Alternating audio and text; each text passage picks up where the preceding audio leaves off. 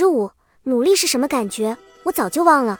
一，我做了一个冗长的梦，醒来时汗流浃背，嘴角流了很多的口水。做梦做成这样，该是在梦里有什么精彩的事情发生吧？其实不是梦境多么精彩，而是我又看到了曾经那个埋头学习、奋力拼搏的自己。这样充满拼劲的自己有些熟悉，又有些陌生。我悄悄朝梦境里的自己走去，坐在旁边。看年少的自己眉头紧锁，沉浸在书海中的样子。原来曾经的自己是这么努力。努力是什么感觉？我已经很久都不曾体会过了。学生时代的所有课程里，英语算是我拿手的学科了。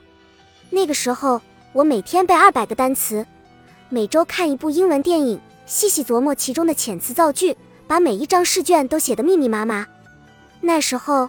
总是有被英语拖后腿的同学来向我取经，我告诉他们要努力的背单词。而今在回看那些年写过的笔记时，发现原来这些现在看上去轻而易举的事情，都是当初自己那么努力克服困难的结果。看着梦境里那个埋头学习的自己，现实中的自己像被赏了一巴掌，于是扪心自问：原来那么努力的自己哪里去了？现在的我每天重复着按部就班的工作。每月领着一成不变的工资，每年都蜷缩在同一个地方，过得安安稳稳。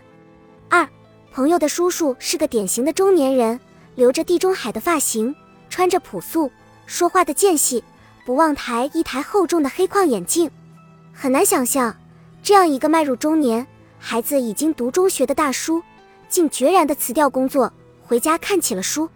原来他从年轻时就有当律师的梦想。现在的工作与律师行业毫不沾边，虽然他已经在原本的工作领域如鱼得水，可是他依旧坚定地跳出舒适区，努力地去实现那个看上去不着边际的梦想。朋友说，他叔叔每天早上六点准时起床，吃了早餐就开始看书，一直看到深夜。不管打雷下雨，他每天都重复地做着同一件事，十分努力地驱使自己朝梦想坚定走去。努力并不是什么高姿态。它就是每个人都能做到的事情。不懂得努力的人，以为投入巨大才算努力。可是努力本来就不是什么昂贵的舶来品，只要你真的愿意，我想随时都可以进入状态。三，幸福就是你正在经历这件事，而又不会察觉。这句话放在努力这件事上同样成立。大学毕业几年，我差不多忘记当初那个努力背单词、背课文的自己了。觉得自己正在被生活这把修枝剪修剪掉那些想要冒出来的新鲜想法，我觉得自己快要被一股洪流冲垮，而这股洪流就叫做不努力。有时候我挺恨自己的，明明想要学习一些新的知识，可是就在想要真正触及它的那一刻，又变得懒惰而畏惧。我不想人生变得如同行尸走肉一般，我还想做内心渴望的事情，想努力地翻过眼前这座山丘。即使看不到大海，那看看另一座山丘也好。但是不努力的生活状态正在吞噬我仅剩的一点热情，别说翻山越岭了，就连出门走走都不愿意。洗漱完毕，我突然好想再回到那个梦里，再看看自己曾埋头读书、努力向上的样子。